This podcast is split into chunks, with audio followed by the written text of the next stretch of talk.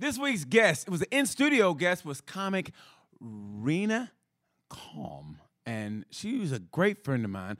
And we got a, a great conversation in the green room the night before. And I said, why not be a guest on my show?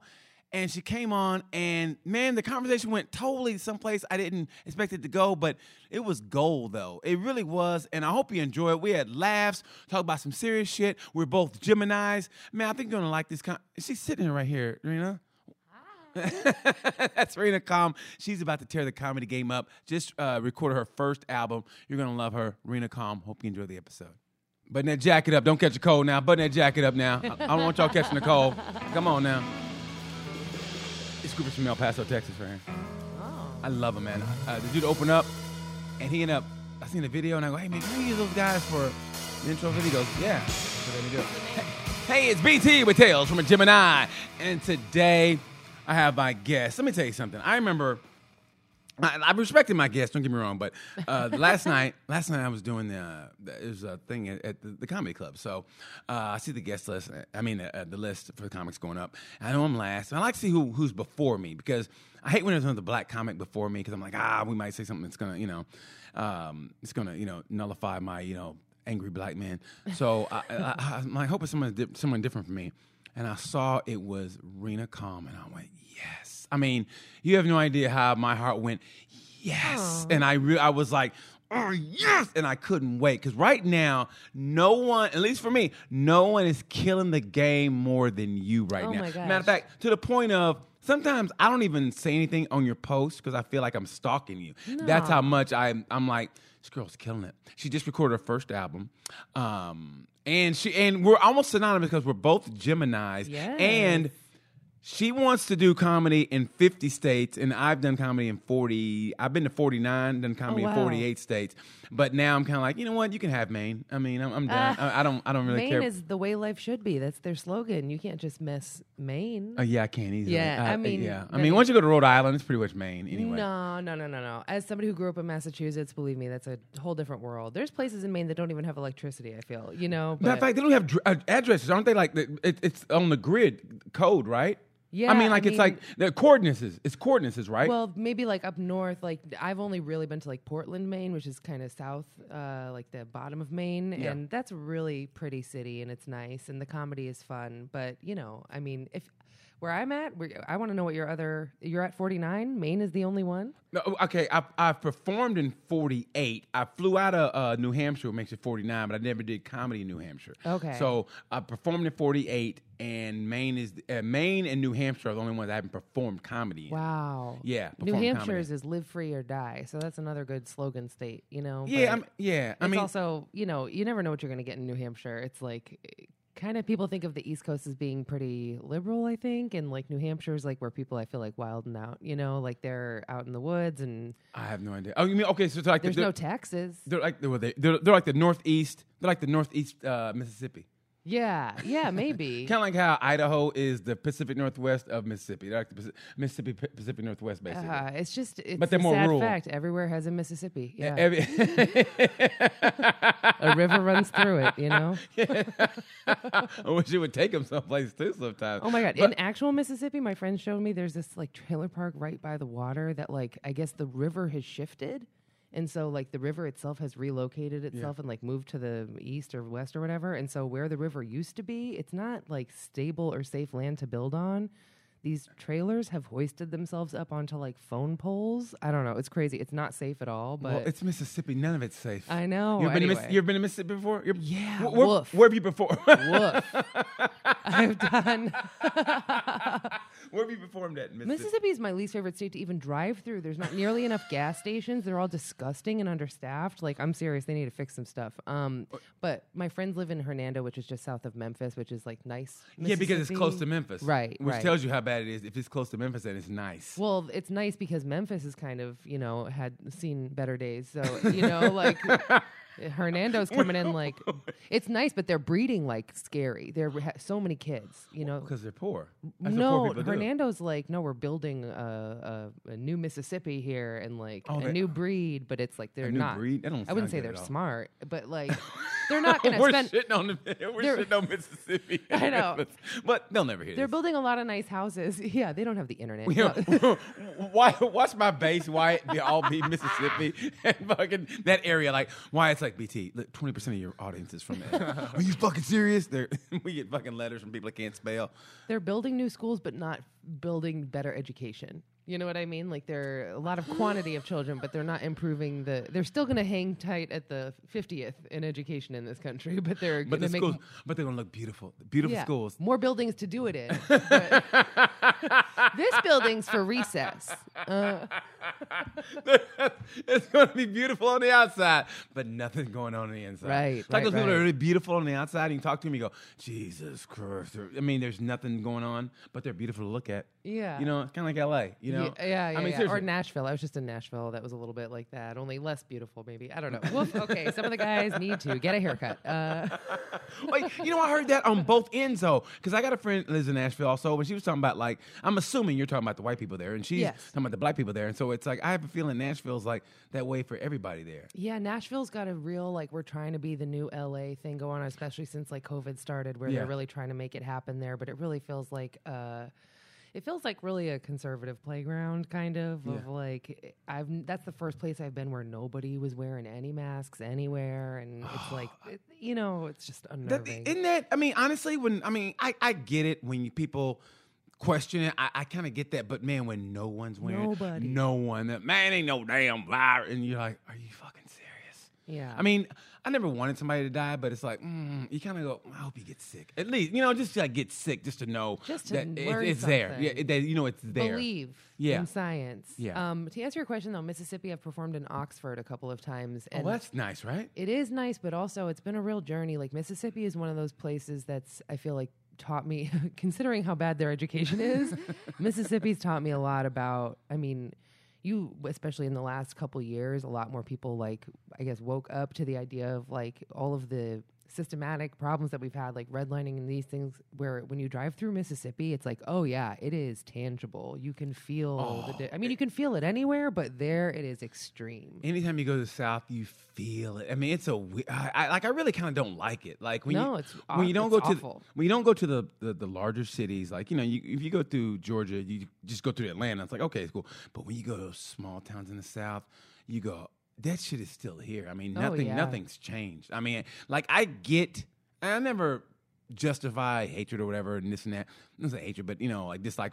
But I kind of get it down there. It's like, man, it's it's bad on both sides. Like I remember being in Mississippi going, I do not. I just remember this dude came to pick me up seriously in a taxi. It was before Uber, so long ago this was.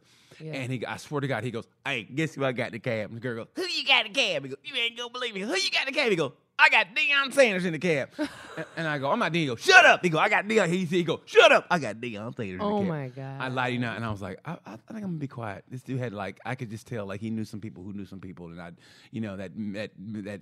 M- Midwest Mafia, that Mem- no, that Memphis Mafia, you know, which is basically down south, is what they had. Yeah, Yeah. it had that kind of feeling to it. Yeah, it's not comfortable and like it almost makes it worse when you go to Oxford and you see how nice it is if you've just driven through where it's not. You know, Jackson is like I think 100% black is what it seems like, you know what I mean? And yeah, it's yeah. it's like the roads are bad. Everything's like you can just feel it's not been given the in Oxford is like spot cleaned. You know what I mean? It's Yeah. just I, I don't like that at all. You know, where What- you can just see the how the money goes. You yeah. know, I'm glad you. No, I'm glad you noticed that. Now, why'd you, Yeah. why'd you move from the East Coast to what the Chicago? Was it?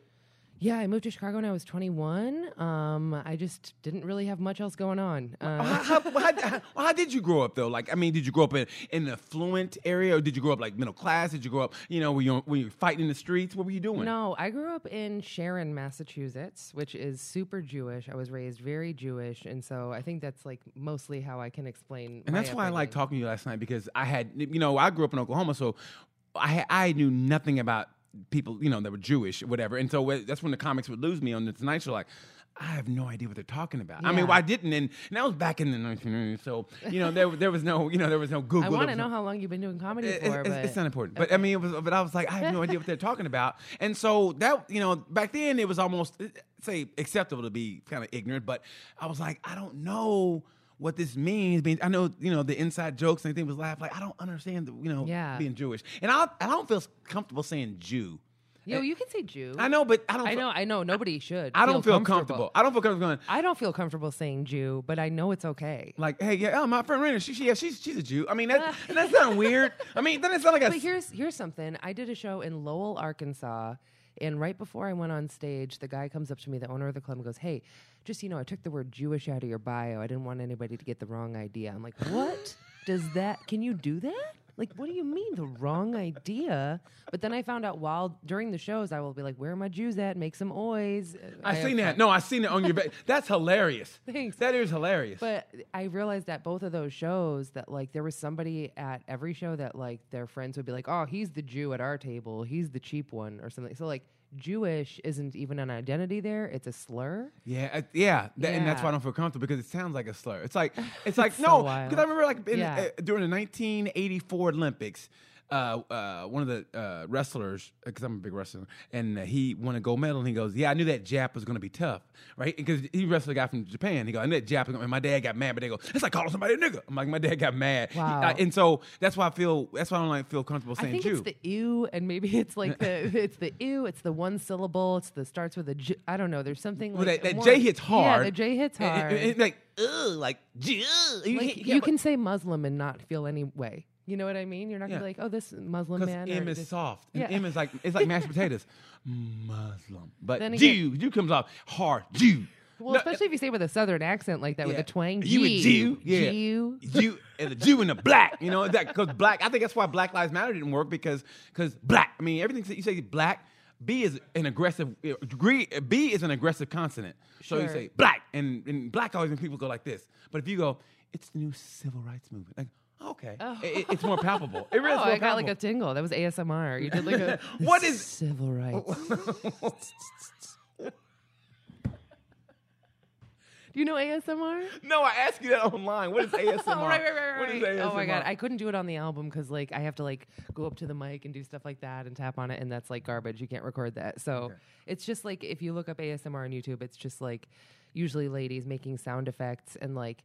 It's honestly some of it's gross. It's like mouth sounds, like you can hear them just like you know Chewing. figuring their mouth out. I don't know, but like they'll do like sound effects and like it's like you're supposed to do it with headphones and it does work where like if you just listen to some of this it'll make you like your whole spine kind of tingle or Mm. whatever but they'll do a lot of where like like i don't know like weird it's not I'm, see now I now i did it and it's not no, I, no, I like that. That's funny. I'll try to get you to explain it to me online. And Yeah. that- but yeah, so that, yeah, that, I feel weird. it's eh, I- so weird I feel weird saying Jew though. I don't like saying Jew. I, I, I like saying of the Jewish faith. I say and I say that, and that and it makes me sound like a pussy. But I just feel better saying that than saying Jew because I just feel even though it's not coming from a place of uh, there's no vitriol there, there's no anything No, there. I get it. But it's like I just don't feel comfortable. I feel I- like it's almost like when somebody goes, "Yeah, that's my black friend." You know what I mean? Like, what's that supposed to mean? You know what I mean? Yeah, yeah, And they yeah. put the emphasis on black. You know what and I mean? the my you know Oh, The that's, my, that's my, black, friend. yeah yeah, yeah are- that's- Are, you sure he's not working for you? Or- Yeah. you know what I mean? Or you have him locked up somewhere? Yeah, I feel weird saying this. That's why I was like, I, just, I mean, so when you said it last night, it was weird. I kind of was like, and I wanted to ask you so much about that. 'cause I'm- I was curious about that. I have one joke where I'll say that too, where I'll, I'll say these Jews, and then I'm like, how many times do you think I can say these Jews before it gets weird in here or whatever? and it's weird instantly. It's weird the whole time. Uh, yeah, no, it's definitely, I guess, a unique thing. I grew up in a very Jewish suburb, so for me, that was like my whole world. okay, so what does that mean? A very Jewish suburb? It was like eighty percent Jewish. The town I grew up in, so there was more synagogues than churches. Um, and I went to an all Jewish day school, and so I was raised like I mean, my whole family has Hebrew names. They wanted us to move to Israel at some point. I was born in Israel. nice. Yeah. Um. I. I mean, my parents are from Connecticut, so it's like not exotic, but.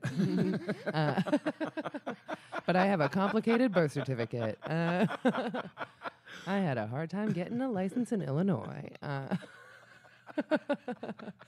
um, but yeah, uh, we were raised like I would say even oppressively Jewish for this country. Now, what do you mean? Now, what do you mean by that? Oppressively Jewish? Like if you're super religious, like we didn't have electricity on Saturdays. You're not supposed to. It's like you turn Amish for the weekend, kind of. are like, you serious? So the Jewish Sabbath starts Friday night at sundown, and then it- Every week? every week, and it's the most important holiday. It's the most important holiday is every week. It's the Sabbath.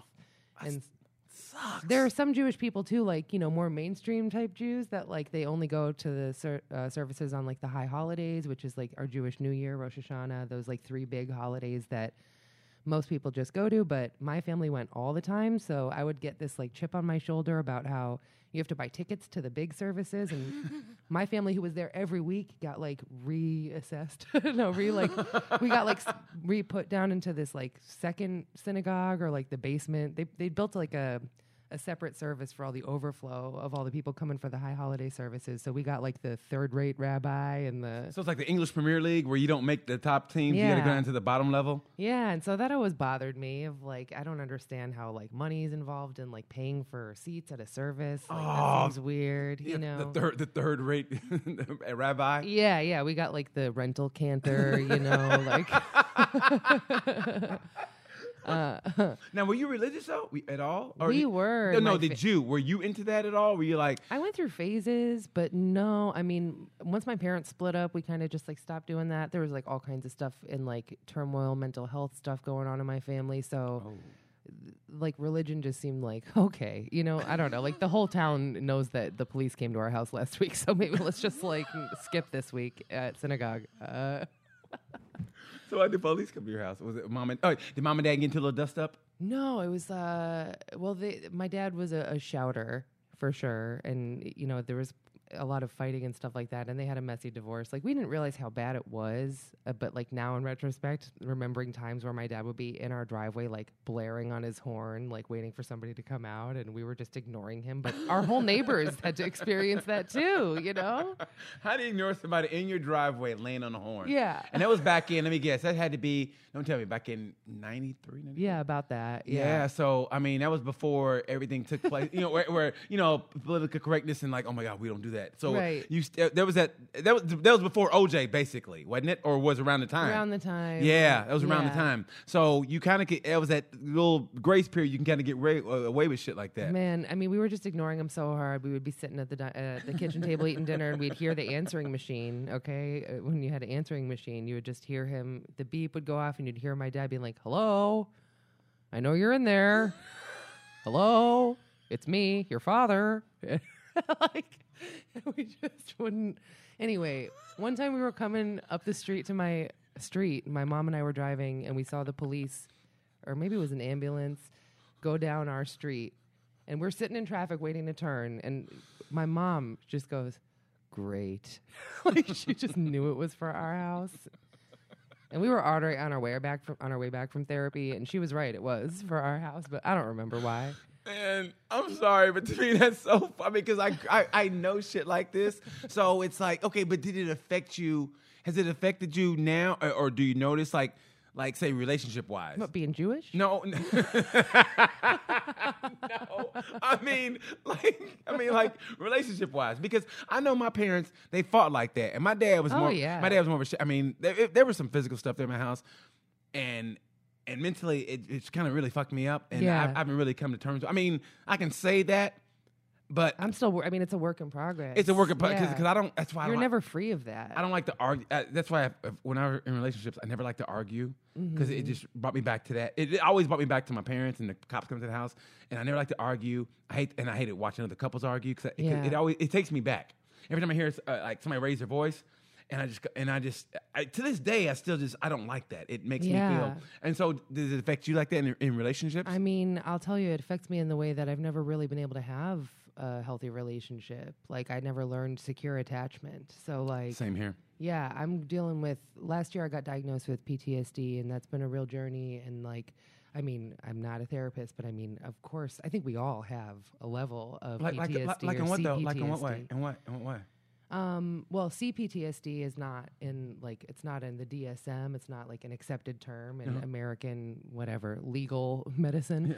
Uh, that whole system, but it's complex PTSD is just like uh, I mean, there's so many things that can cause it, but basically, like your formative years, if you're in a house where there's so much yelling Yes.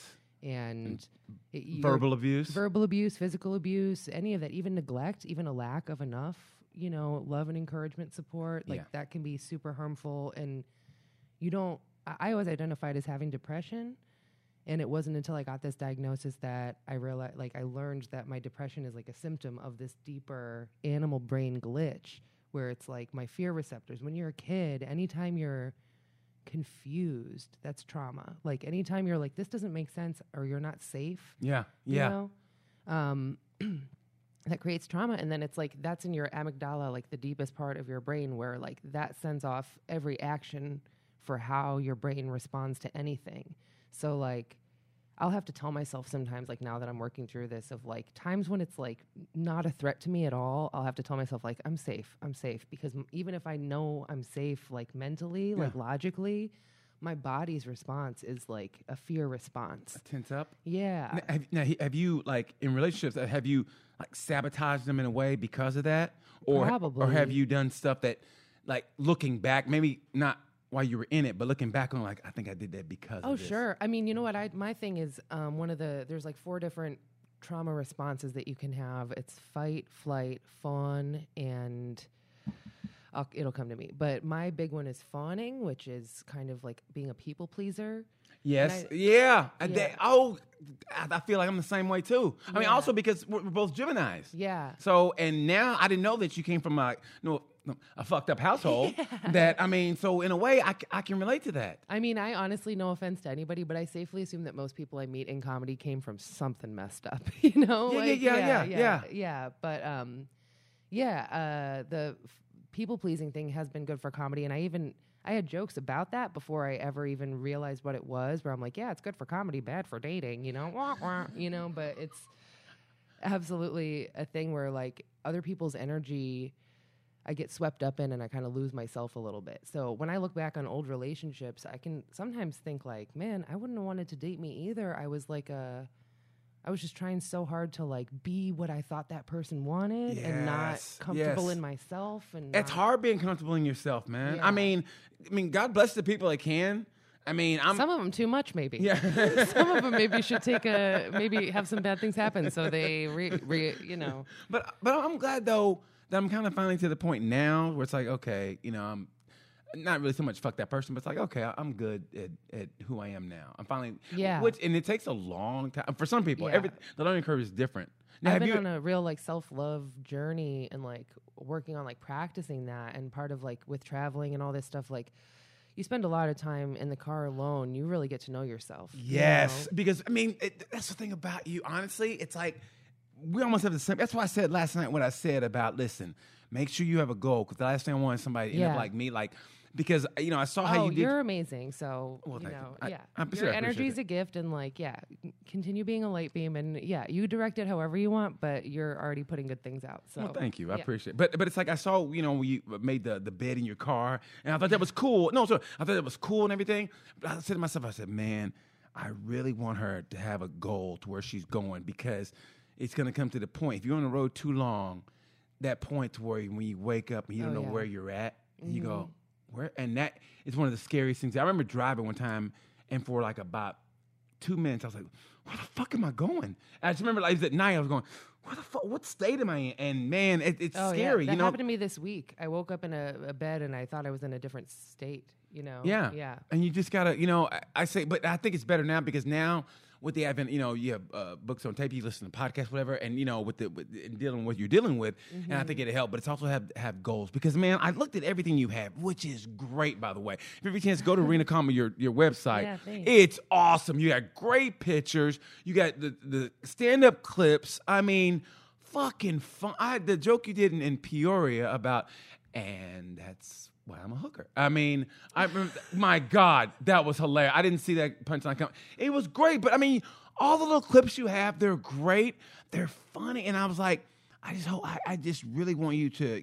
What I really want from you is to either go to New York or LA, and I want you to just just hunker down, and I want you to go up every night, and I want you to pop, pop, pop, pop, pop, because I know.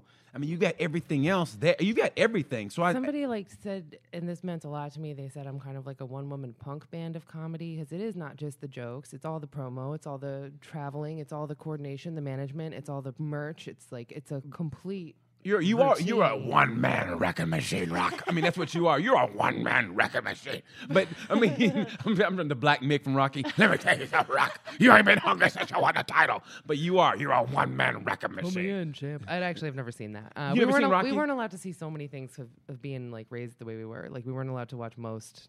Oh yeah, you told me that. Yeah, that's man. That, that religion sucks. Yeah, sometimes. it's it really does. I not think helping people. Religion is. I mean, it can be used for for good, but I think it's more faith. I mean, and, and if Faith people, is beautiful. If people can go with faith and spirituality, like knowing they listen, that you know, you put good in the world, that for the most part it comes back to you. But once you part, once you start putting religion on things, and you kind of divide people, and then religion, and then you put the money into it, and that's what makes it that much It's worse.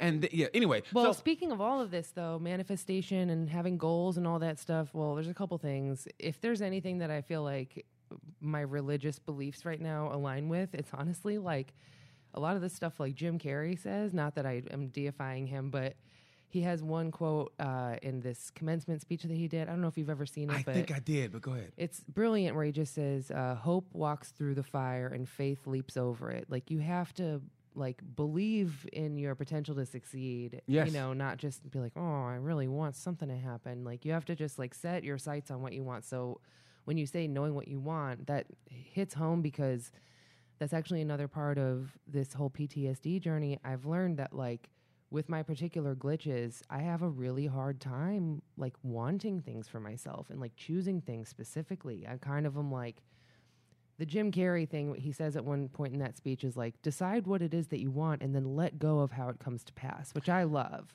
Yes, You and know. it's so tr- that is true, but it's so hard sometimes. But but that's I don't know if it's happened for you also like that because there's things happen to me like that where I just Yeah. go, you let it go, and then it happens. You go, whoa, and it, and that's part of the faith, and that's like wow. When I'm at my best with touring or anything, but really it's like it happens with touring the most, I feel really in tune with the universe. You know? yeah, what uh, happened? You dropped something? I'll keep talking. While Some you, headphones fell off. oh, don't worry about that. Don't worry about Am that. I still okay? We'll let what why I get it. Yeah, Uh, so yeah, I mean, I feel like connected with the universe. Like, I feel like the universe rewards me for being in alignment with like what I set to do, and like it's re- like rewarding in ways that you couldn't possibly plan. Like the way the road magic that happens, where stuff comes like just lines up perfect, and you get lucky, and um, yeah, like I do believe that that's guidance from the universe. Like my gut is telling me what to do, and I'm just trying my best to tune into that. So and what is and what is your gut telling you now? Um, a lot of times my gut just doesn't know and wants me to be patient, and I feel like that honestly does pay off. But uh, my ultimate goal, and I'm trying to like work backwards now that I know what this like end site is, has nothing to do with comedy really. My ultimate goal in this world would be to succeed enough through comedy or whatever I'm doing, like however I am able to make this happen, to be able to provide like a foster home someday. Like that's my I want to Nice. have like a homestead kind of a situation For like, kids? Yeah, yeah, I'd be able to. Yeah, I mean, I grew up in a messed up home, and I always wanted to have kids, but that's just not the plan, you know. So yeah, I. I would love to be able to provide that someday and feel like, you know, comedy is wonderful and I love doing it, but it's not a forever thing, I don't think. Like, this lifestyle is definitely not. Like, this is what I'm doing. Absolutely it shouldn't happen. but, well, how long have you been doing? it? I mean, how long have you been doing it like this, as far as living out of your car? um, well, I built the car camper. I was going to buy a van. I got arrested for marijuana in Oklahoma. Yeah, I know Yep. you told me. And then- damn yeah. Okies. So Conservative stupid. Okies, yeah. Yeah. Uh, and then so I ended up just doing this build inside of the Prius. And a lot of people actually, there's like a whole network of people that live in their Prius and have like little Prius campers. And I think they're all insane. Some of them have dogs in there. For me, it's weird, extra weird because I've got so many clothes. It's a problem. I've got. But you look good on Yeah, stage, yo. No, okay, I you have. You do, you do, and it's weird because I mean I wanted to tell you that last night, but I was like, mm, that's one of those things. Like, mm, I better not. I better No, not. I appreciate it. Yeah, I tried mean, it's, it's like that. Me too is scared to shit out of me because like I, I was like, man, you, mm, uh, hey, and, you know, I was like, mm, mm, because you was you were standing there, you had the, the, the boots on. Remember, Yeah. I, I did the Lita Ford for you. You're like, I don't know who Lita Ford is. Like, all right, but I did the Lita Ford for you, and you were looking so fucking rock and roll last Thanks, night. You looked rock. You, know, you walked in, I was like, oh, she owns this motherfucking room. Well, and I didn't know you were going to be there either. That made my day. You you knew I was coming. I had no idea. Yeah, that but- was really cool. But you walked in like like seriously like the superstar you are. I mean, I mean, I'm talking. Yeah, everything was just on fucking point, man. The fucking the Thanks, jacket, bud. and I was like, mm, hey, you know, you know, you got to make an entrance. yeah, you did, you did. Yeah. you look well, great. I mean, I also feel like maybe that's to compensate for like the reality of this lifestyle is not comfortable. I don't have a green room or a hotel, so it's like I will make sure I'm like showing up looking fresh and good, and you know, not uh, like the hobo that I am. But I built that bed. I don't usually ever sleep in the only hobo with a wardrobe. Thank you. Uh, yeah, you heard it here first. Hobo with a wardrobe. That that might be your new slogan. Hobo with a wardrobe. Yeah. Oh, Somebody one time asked me what to put on like a flyer. You know, they'll just put like your biggest credit in parentheses underneath. And I was like, can you do like write HBO but put a little O in between the first H? The H, you know, make it hobo but make it look like HBO. Uh, they didn't. Uh, yeah, I don't know. I've been. I rarely sleep in the car, but there's also my merch back there, and I have mugs which take up a, quite a bit of real estate in Yeah. a Prius. So it's not like a efficiency camper build. It's like a wow, real circus person. And um, yeah, I guess it's 2018. I went on the road for two months, and that changed my life. Like I'd been doing lots of trips, and it just kind of built up. It definitely happened kind of by accident is how it feels because it just kind of happened. It's not like a I learned in therapy that technically the reason I'm so good at touring is part of my mental health stuff. Yeah. It like helps me feel in control to be constantly like Moving. concerned for where I'm sleeping, what's my safety, you know, like Yeah. all those things. That's good. Yeah. That's good. Yeah, traffic, all that stuff keeps me like focused and alert and There you go. on point. So, um, yeah, I started touring a lot, doing lots of little loops around the Midwest. It was always something practical to go to like see a family member, do a wedding or whatever, you know, and I would plan stops on the way just to make it affordable and about me. Um, okay, so okay, so when you're doing that, um, we have how do you like take a shower or whatever? Like I used to when I lived out of my car, I used to time it to where like my big thing at the time was working out. So I'd go to the gym, get a workout in, and take a shower at the gym, Mm. Yeah. and I was good to the next day. I just didn't like I I, I hated not being clean. Sure. So, so how how do you go about it with your cleanliness and hygiene? Well, hygiene? I used to have a membership at Planet Fitness, which was the same thing. You pop in and use the showers, and it's fine. Um, during COVID, I had kind of a full scale social media blowout with them about look, I got my $37 back, but I don't know if they're to let me join again. what happened? Y'all have a knockdown drag they were out? just charging people. They turn the lunk alarm on the- on you. they turn the They lunk put alarm. the lunk alarm on my ass. You get out of here, girl. That's some real lunk shit. Um, they charged people the day, like they closed the doors in Chicago of my home club, Uh-huh. and then they charged people the next day for their monthly. And it's like, look, you can call it a clerical error. Like we couldn't possibly stop it from happening. Like you could call it that, but you can refund it too. yes. Yep. And like, And they didn't. And I was on the phone with them. I'm like, look, I'm a comedian. People make jokes about how hard it is to quit a gym, and right now it is not funny. anyway, uh, you know you've both won and lost at customer service when they bring in the nice lady to be like, I hope you have a blessed day, and like, hope things get better for you. You're like, yeah, me too, lady. Send it. so I don't know if I can go there. I did my first truck stop shower. That was Oh yuck! He- how was it? I mean, well, I don't know how how are how are women truckers though? Because I mean, I'm thinking about the men. I don't know. I haven't seen many. Um, but the truck stop I showered at, it was in the middle of the day and it was in Montana. So it was like a very nice. Was it a Loves or a Pilot? It was a Love's and it was also like, yeah, like broad daylight and just like you could tell a nice area. Did you put, did you put sandals on before you went in? oh, yeah. I have Okay. shower sandals. Okay. and- yeah, yeah, yeah. I mean, some- I'm, I ha- I can't stop my face from doing this. When I, know. heard truck stop shower, like, ugh. I'm- well, just so you know, they give you your own little like room, you know, so you oh. have like your own like dressing room and so it's not like junior college where everybody can see each other's Yeah, stuff. no, Okay. you're like all you got your privacy. There's no no timer or anything like that. I feel like they clean the facilities, you know. Okay, So well, it's, there you go. yeah, it's fine. I wouldn't do it all the time, but normally I'm staying with friends. Living in Chicago for 15 years, I have friends kind of scattered all over the country now, so I'm You're lucky hoboing. for that. Yeah. And when you come here, you got people to stay with, so you're good. Yeah, I got so many people in Indy, and Well, you're yeah. a good person, though.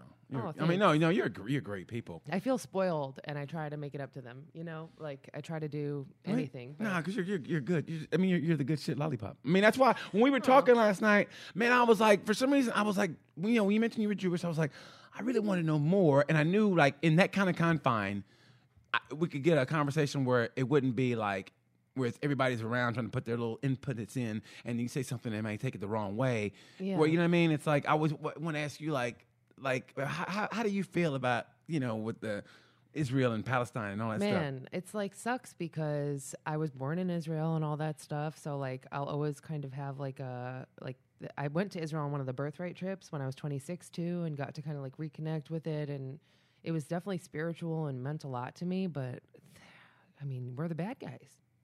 You know, like I mean, I know that there's a long history and it goes back and forth, but it's like you can't just take people's homes and kick them out of their homes and separate from them, them from their families and expect them to be like cool with it. Yeah, we're good. I mean, yeah, like That's not realistic. That's not fair. And it's like astounding to me how, I mean, I was raised on like learning about the Holocaust and things like that. And it's astounding to me how like the people who were oppressed can go so quick into being the oppressors. That's just not fair. Is, is there a condition for that? That's called that. I mean, it's got to be because I mean, black people do the same thing too. Also, if you put somebody black in in a position of power, and they see other black people, I mean, they're almost worse than. Oh, women in mm. comedy. Women get leadership roles in comedy, and they can be very unkind towards Really? women in comedy. Really? Oh, yeah. Yeah, can you drop Oh, any names? Can you drop any names? No, I will not. I will not. Okay, like like like like in what oh, way? I can in tell you way? there's one booker from that used to work at Zanies in Chicago. She's no longer there, but she told me when I got passed, she said to me, and she meant she thought that she was being nice. yeah. She thought it was, yeah, she's n- uh, notoriously been bad to women. And she said to me when I got passed, she goes, You know, it's so rare that a woman is likable up there. I'm like, "Ye- You're a woman. And I, I mean, yeah, that was like a whole saga of BS where like uh, I've still I finally am headlining Zanies coming up and they have a new booker. Congratulations. Yeah, I'm- Congratulations. I'm, really happy to see things have changed there. But like I spoke up back then. This was this is the day before the election in 2016. I was like. It seems like it's a lot harder for women to get booked here than men. And the owner was like, I could not disagree more. It's no more difficult for a woman than a man in any business. And then the election happened. And um, I've been like requested there by headliners, and Arsenio Hall requested me. at Nice. Yeah, dream come true. That's and great. Was he good to this- you? Was he cool to you? He was wonderful. This Cool. lady tried to ruin it. I was, I couldn't believe it because it should Wow. have been a dream come true. She tried to cut my time, cut my pay. She tried to tell me that. She wasn't sure if she could get me on the shows, even though Arsenio's manager had already messaged me and I knew they requested me. So she was trying to act like she was doing me this favor, maybe. I'm like, no, put me on. You don't say no to Arsenio Hall. Like, you know what I mean? Like, are you kidding? Yeah. So anyway, It's got to be frustrating. I'm mean, make- okay, okay, so tell me, how is a woman? I mean, because the stuff that I don't see. You know what I mean? The stuff that I don't see that you go through. Because I think we, we kind of talked about this last night a little bit. Well, I mean, it's similar to what we've been saying about you know the oppress the oppressed being the oppressors. I don't know. I feel like it's like because it's been such a boys' club, and it still is in a lot of rooms. Wow, Nashville. Um, uh, I just like listening to the green room chatter. I was like, wow, this is a different time. Uh, we're in a different time in this room. Um, listening to guys and all that stuff, like you get.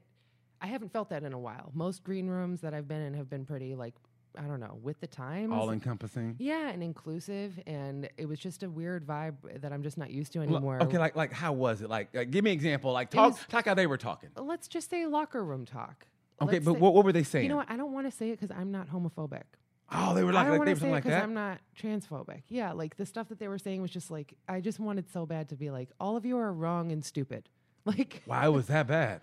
It was kind of bad, and I just kind of like, and they were having fun, and it was whatever. I'm just, it, it just sucks because I feel like I'm like, even though I'm in the room and I'm on the list, these dudes will kind of like talk in a way where I'm not included. I actually had a man say to me recently, um, uh, a comedian uh, pulled me aside. He's like, "Hey, come here. I want to talk business with you real quick." And I was like, "Wow, thank you," because you have no idea how many times I feel like excluded from business talk. Like guys will talk about show business around me, but not to me. Yeah. You know, have the conversation kind of past my face and over me, but Yeah. like that Lowell, Arkansas guy, I was co-headlining with uh, a guy, and he would talk to the guy about business, and then I would be like, "Hey, I'm here too," and have to like reinsert, like get his attention, and still like they're not talking business. He'd be like, "You look pretty," you know, like it's very Oh, degrading, it's yeah. very demeaning, and it's um, yeah. So I feel like some women get roles in these places, like work their way into these positions where they are like the gal in the room and they feel defensive about it. So they don't want to like let other women in on that. Yes, they've yes, got that yes. spot. It, it works that way with with- us also. right, I'm sure. Yeah. It's, it's like for some reason, and I, I always want to do a joke about it, and I can't really get it right. But it's like, it's like if you're the black friend for like white guy or, or and and like he never has more than two, but if he does, they never meet each other, and when they do meet, it's a re- it's awkwardness. Like you know, your two black friends meet each other, and we're, we're, we're white guys, and it's like it's the weirdest. It's a weird vibe, you know. Yeah, like, yeah, like. I want to be the black friend. No, I can be the only black friend. No, there can only be one. I you never know? thought about that. That's wild. But it's true. So, in the same way with women, I guess. You know, like I got here, and I'm not gonna let anybody else care. I'm not gonna let anybody Right, else. I'm, I'm the only. I'm gonna hold it down, and you get back. There's a, I mean, I try to just always like, I get asked about like advice and help about touring and stuff like that pretty frequently, but I kind of have like a internal system where like, if it's a woman, I will absolutely take the time to give as much help as I can because, especially in comedy, women are not the quickest to ask for things. Like, Really? I feel like uh, I have this experience all the time of like, I feel like guys start comedy without any hesitation sometimes like they just are like oh yeah like i'm funny i'm gonna i do a joke about how like guys will do comedy to get laid and women do comedy because we've had sex. Um, but, like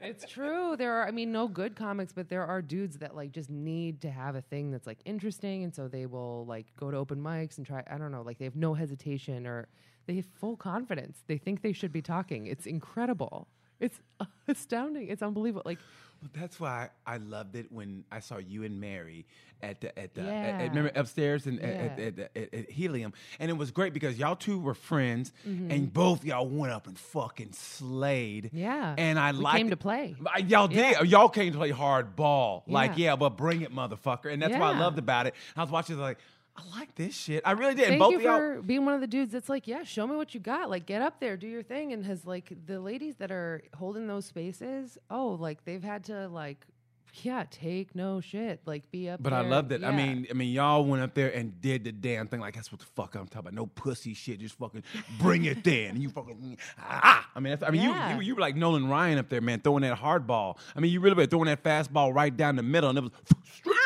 I mean, and I loved it, and Me I and loved how Mary- how y'all were friends too, and it, like you know, you there was no like I'm, I'm gonna be the funny girl. You know oh what I mean? God, no. Yeah, me and Mary did Best of the Midwest together for Funny Business, uh, 2017, 18, I think, 18.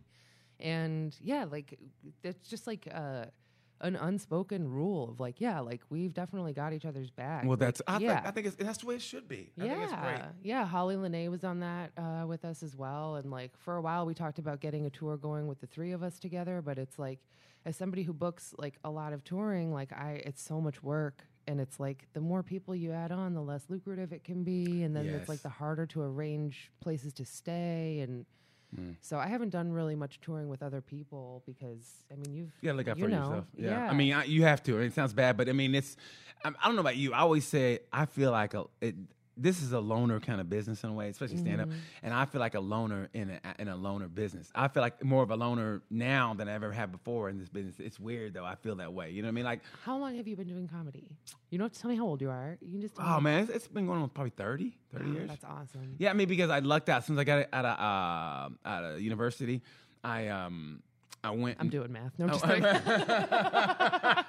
I went to Chicago, and I went to Chicago, and I did I did comedy at night. You know, work had a day job, and a shitty day job in the daytime, and then did comedy at night. Even though I didn't get booked at like Zanies or at the time the Funny Firm or the Improv, you know, I, I went and did showcase in the middle of the week, like in Cincinnati and in Wisconsin. So I get I got work there. So when I had enough of Chicago, moved to Texas, I had you know work in the north. And so when it went down, I went down Where to in Texas. Texas were you? Uh, I did four straight weeks at a place that used to be called Spellbinders. Hmm. I don't know what it is now, but it used to be Spellbinders. They said you do back to back weeks. They had one in uh, the art district and one off of uh, West.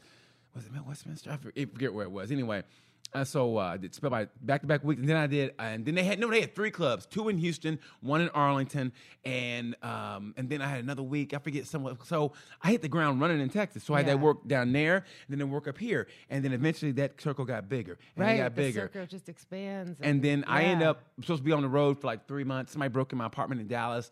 And I said, well, hell, I'm out for three months anyway. And that three months turned into three years. So I lived out Oh, of my wow. car. And my car got broken into like three or four times. And that's why Damn. that's why I learned that it's just material stuff. I mean, you know what I mean? It, don't get me wrong, it hurts and everything. I'm still paying off a video camera from Circuit City back in whatever year it was. I'm still paying it off. But but it's just material things. And I learned that and I learned that, okay, you know, I can be detached from that. I, I learned that I can be detached from that. really cool and i'm trying to you know i hope i don't need to get there but I'm, Yeah. like i want to be there anyway i've Yeah. knock on wood not had any you know car break-ins I mean, but- man, whatever you do, like you know, try to. Well, you know how it is when you try when you travel as a woman. You try to get the at least the second floor. Never be on the bottom floor of a, hotel, a motel or a hotel. Oh, Always I- get at least the second floor. Never, never next to a, a stairwell. Never too close to the I'll elevator. be honest with you. I feel safe, safer in my car than several of the hotels comedy clubs have put me up in. You know, like some of those hotels are terrifying, and so my car, at least if there's any danger, I can dart out of there immediately. You Or know, start it so- up. right? yeah. I have like I'm really careful about my whole system when I do car camp when it comes to safety stuff. Where do you park at? Like where do you park? Honestly, it used to be Walmart's, um, but that's You're where brave. that's You're where I got brave. arrested. Uh, so I don't really do Walmart. That's par for the course. Walmart getting arrested. That's par for the course. I mean, you. But a scrunch- white you're woman in Walmart? Wow, getting arrested? oh my God! I What's, had- what's the world come to? I had out of state plates. It was my fault, you know. But for- you're, a, I mean, I, if I was a cop, I'd be like, hey, look, look here. I mean, well, I, first of all, a black cop would be like, oh shit, hey, look here. Uh, how about we do this? I mean, if I was a, if I was a cop, I'd be like, hey, listen, I get out about an hour. Oh, I take you to dinner and maybe a movie. I thought I was gonna get out of it. It's actually on my album I just recorded. I, I talk a little bit more about the actual story of what happened that night. Uh, I don't really so to save it for yeah, save it for the and actually, and I want to talk about that for is that. It is not what you think. And what's awesome for you is you recorded your first album, which I can't wait to hear. Your first album down in Louisville, and here's you, you don't you didn't do a, a, a set list. I didn't. I know that blew my own mind. That blew my mind because I mean that's the only and that's the only time I do a set list if I'm doing if I'm getting a CD ready or I'm going to do a TV. I mean, appearance. maybe I should have. What? how how'd it turn out? How did it turn out? I was really happy with it. I mean, I felt like if I overthink it with a set list kind of a thing, is where it'll stop being Spontaneous fun and in fun. the moment. Yes. And Friday went good, and the label was like, "We got it." I always, that he said, "I'm always happy when we can record it and know that we can use that right away." I'm like, "Cool," but I'm like, "I know we can do better." Like, I've heard those jokes work better before. We can Yeah. get better laughs than that. And luckily, Saturday was full, and it was great. And I mean, I wrote out like a kind of a structure for how I wanted it to go that I had in like my notes and my phone. Um, and I'm more of like I need to write it out on paper. Yes. Yeah. Is that, is that how you write your jokes? Do you write your jokes like long form and then there's a punchline, or do you write punchline first and set them up? How do you write? How do You'd go about your writing? Amazed how little I write. You would be. I am. I shouldn't admit it. I shouldn't admit how little no. I r- physically write. Everybody's process is different. So what do you do? You work it out in your head? Yeah, and then just repetition. It starts kind of just like locking in the way that it's supposed to be. I don't think there's really many of my bits at all that I've ever really written all the way out. Really? Yeah. I always find for me personally is that when I write it, and mine is always a long form, like in, in a notebook. I, it, the joke will be uh maybe two pages, but when I get on stage, it it, it condenses itself in a way because I don't like. I, I just don't like a lot of silence. So it's like, boom.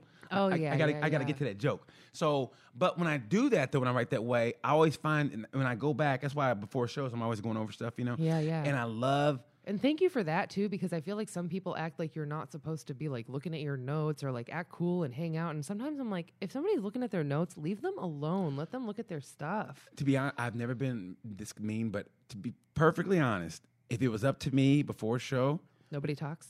nobody talks. Everybody would shut the fuck up. My I'm- pet peeve, my number one pet peeve, Yes. is any theater or comedy club where you can hear the green room from the showroom.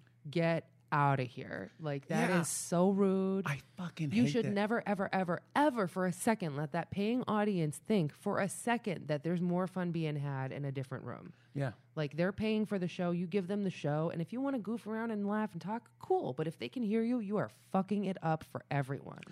But my pro- if, if it was up to me, it'd be nobody in the green room or just the people who are performing. Yeah. And then it'd be limited amount of time. Okay, so w- w- what's what's your process then? Let's say show process. I mean show night process. Let's say the show's like like last night eight o'clock. Is there a process you go through? Like is there like okay, you got to get a pre-show nap here. You wake up here. You take a shower. I mean, I mean, honestly, I wish that my process was a little bit less um, ridiculous from my travels and stuff like that. I wish that it was less accurate to describe my process as like running late. Uh, that sounds like me back in my day. That was me back in my day. just pushing it down to the wire, probably like fixing my makeup while I'm driving if I can, like or at the red lights doing mascara, you know. Uh, sometimes I'll even, I mean, I had one where I drove like a time traveler because I had the show time wrong and I cut minutes off my, I had to fill up my tires too. I had to fill up my tires and still cut like 12, 15 minutes off my drive to St. Louis. And I got there late, but I got there like two minutes before my set. And I walked, I stepped out of my car looking perfect. And it was, I mean, that's not right, but I did it. And uh, so I don't think, uh, but sometimes I feel like that chaos, it, which I don't, I'm not proud of. I don't want to present that to other people. Yeah, I know what you mean, but sometimes it does help. Yeah. Sometimes it does help because you get there and you get the once The you get rush. the once you get the out of the way, you're good. Yeah, and I've had really strong. I, I did one a couple weeks ago where I had some stuff canceled because of COVID, and so long story short, I ended up having to drive from Milwaukee to West Virginia. This is when I did the car bed build that you saw, mm-hmm. and just that bed took so long that I ended up bowling an all nighter. I didn't sleep. So I didn't sleep at all. I kept meaning to like. I figured I would get it done and leave as late as it is, maybe 3 a.m. I'll hit the road and drive for a couple hours, and then take a nap, and then finish the drive. I did not sleep. I left my house in Milwaukee at my brother's house at 7 a.m. And then I was like, well, I better go because the show, I drove all the way to West Virginia, 10 hours. I stopped once to pee in Ohio. And then I just drove all the way to West Virginia and I pulled up like at the show and I got out and then I did an hour and 10 minutes of jokes. Oh, that's that's that's fucking that's rock and roll right there, baby. That's like rock on and roll. stage 40 minutes in, I was crushing, and like all of a sudden it hit me that this was like I was not well. and I just like I sat down on stage, which I never do, and I was like, Can I tell you guys a secret? I just drove here straight up from Milwaukee this morning and I haven't slept. So this is crazy. Fucking that's rock and roll right Crazy. there. That's punk, baby. That's punk. But otherwise, like I feel like if I listen to my comedy too much or like listen to sets, like I mean, I just I'll overthink it. So like I'll like do a lot of my like writing work where I'm like listening to old stuff and like really thinking about it um early early in the day or like when I don't have a show, which is kind of rare. Um, or at least it used to be. I don't know. This Yeah. last couple of years like I That's know. weird, yeah. Yeah, but um yeah, I just kind of like I don't even listen to stuff in the car a lot of the time. Like I will sometimes. I'm not a murderer, but like you know, you You're not a weirdo. yeah, like I'll play stuff, but yeah, a lot of the times I'll just like be running lines, like specific lines in my head, and like I feel like I need as much. I don't get enough alone time. As much as I'm driving, as much as I'm on my my own, constantly alone. I'm also always a house guest. I'm always staying with people, so Yeah. I'm always like you know. During COVID, I was a house guest for the first six months, so I didn't even really let all of it hit me until I got to my brother's place because I was just trying to be like polite and like Yeah. do the dishes and not Yeah, yeah, yeah. have a full meltdown. I, I definitely did, but Yeah. yeah. So uh, yeah, my pre-show process is just depending on whatever chaos my day brings. But like this weekend, I'll be in Fort Wayne, Indiana. I'll tell you, my pre-show process will be. I'll try to do yoga. I'll try to do yoga, It was always good. uh, but otherwise, I'm I'm probably gonna just like not leave my hotel room. I'll probably just hunker down in there and I love it. I love it. Oh my god, I love it. to have a hotel room, it's like you have your own place, and, And it- also I'm tired. Isn't it, the, isn't it the greatest? I really, I love that. I love the solidarity of a hotel room, and I like, I like.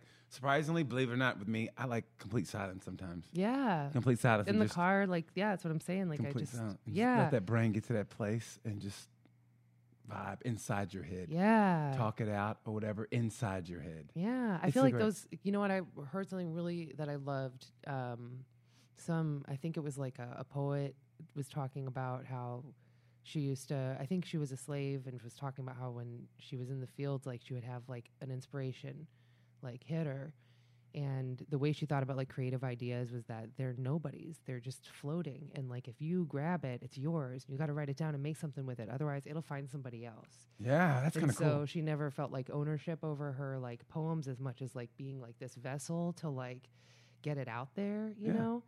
And so um I think about that a lot when it comes to like when I have these ideas that work or like good jokes fly in or whatever, it's like yeah, I wrote them, they're mine, but also like it's like that Mitch Hedberg thing. You try to think of something funny, and if you can't find something to write it down, you just have to convince yourself it wasn't that funny. you know? yes, yes. So yeah, uh, I feel like some of my favorite lines and jokes have come in in those moments where you're just like open to it. You know, like Yeah. it, you can't write some of your best lines; they just fly in. You Yeah. know, they just hit you. Or, or when you're like doing crowd work or something that one that that's the gym for that night. You know it's not gonna work any other time, but right then and there. Yep. And that's what the beauty of this business is that that one night where you know you can't make this work someplace else. It's just in the moment, and we can all share that moment. Oh, that's the greatest. And you leave, people leave going.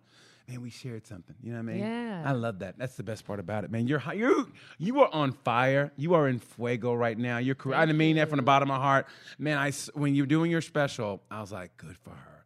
And I mean, you know, I mean, you know, you, your first comedy album, I was like, good for her. And then when I saw your website and all you got going on, man, you are on fire. It means a lot, as you know what you're talking about, and I- I, I mean that's like the highest praise. So No, I mean you. I, I can't wait till it drops. It's go. Oh, you're gonna you're gonna kill the game, baby. You keep doing what you're doing, and uh, yeah, and just be careful on the road. Like I said, if you want any advice, whatever, hit me up at any time. And I mean it from the bottom of my heart, anytime. Yeah, I mean, also you telling me to know what I want is like that's that's exactly what I need to hear and what I need to focus on. So Mm, that's you what know, I'm here for. yeah. Duh, that's what I'm here for. Duh. Well, you know, I'm going to take you out to lunch after this. I'm getting hungry. And how about you? Yeah, for sure. you You, know what? I, I will say my favorite bit of advice that I tried, like I forgot for years, but I always used to say to myself about shows, and that I feel like you already have built into you is like always surprise yourself up there. Yes. Because Yeah. that's how you get those moments that Yeah. are like magic. Yeah. I I say walk without a net. Walk without a net because man, that's where the good stuff is. Because you might fall, but if you make it, it's great. Yeah. It's like it's like walking at you know the at, at past the uh, what do they call it the, uh, the least least resi- whatever. Path of least resistance. It's kind of like that. Like you know how everybody walks the main street, right? Yeah, yeah, yeah. And you go, okay, I'm gonna try this street here. And I and a great it's not a shortcut. It's a- like a, no, it's like yeah. a, a great example. That. I was in Charlotte, uh, not Charlotte, uh, Charleston, South Carolina. And there's this main street. I forget the name of it, and all the shops there, which is cool. And then I go one time. I go, I'm gonna try this street here, and I found the coolest coffee shop. They had these big coffee mugs about this big, great coffee. Everybody was just chilling, and they had like you know, little pastries and. Everybody was. It was like one place where we just vibe and everything, and the vibe was just really cool. I never would have found that place out if I wouldn't have said, you know what, I'm gonna try this. That's the universe letting you know you made the right turn. You know. It's the greatest Yeah. film in the world. Sometimes it doesn't work. Sometimes you might get beat up or get a you know a bat to the back of the head. But you know, but, but when it does, work, Sometimes the it's universe is a dick. Yeah. Sometimes the universe is a dick. Exactly. Man, if you guys ever get a chance, please follow my friend Reena Calm. Honestly. I, I, I, I, I can't wait to see you blow up. Thanks, and, and and it, it's it's coming, it's coming, it's, and Yes. everything's great. So please follow her on Instagram and uh, shout out your Instagram Reena Calm. It's just my name, R E E N A C A L M. and the website. It's reenacalm.com. And you also have a book, right? Yes, it's called Once Upon a Time, and it's on Amazon. And yeah, it's uh, uh, it's uh, like dad jokes my father doesn't care for. Follow my friend Reena Calm. If you see her perform, check out her schedule because she is literally everywhere and then some. Izzy. Yeah, please check her out. Man, she's hilarious. Thank you for being my guest. Let's go Thanks, weed. I'm hungry. Can't wait. Thank you guys so much for watching Tales from a Gemini. I appreciate you. You know what we say about this time? You know the word.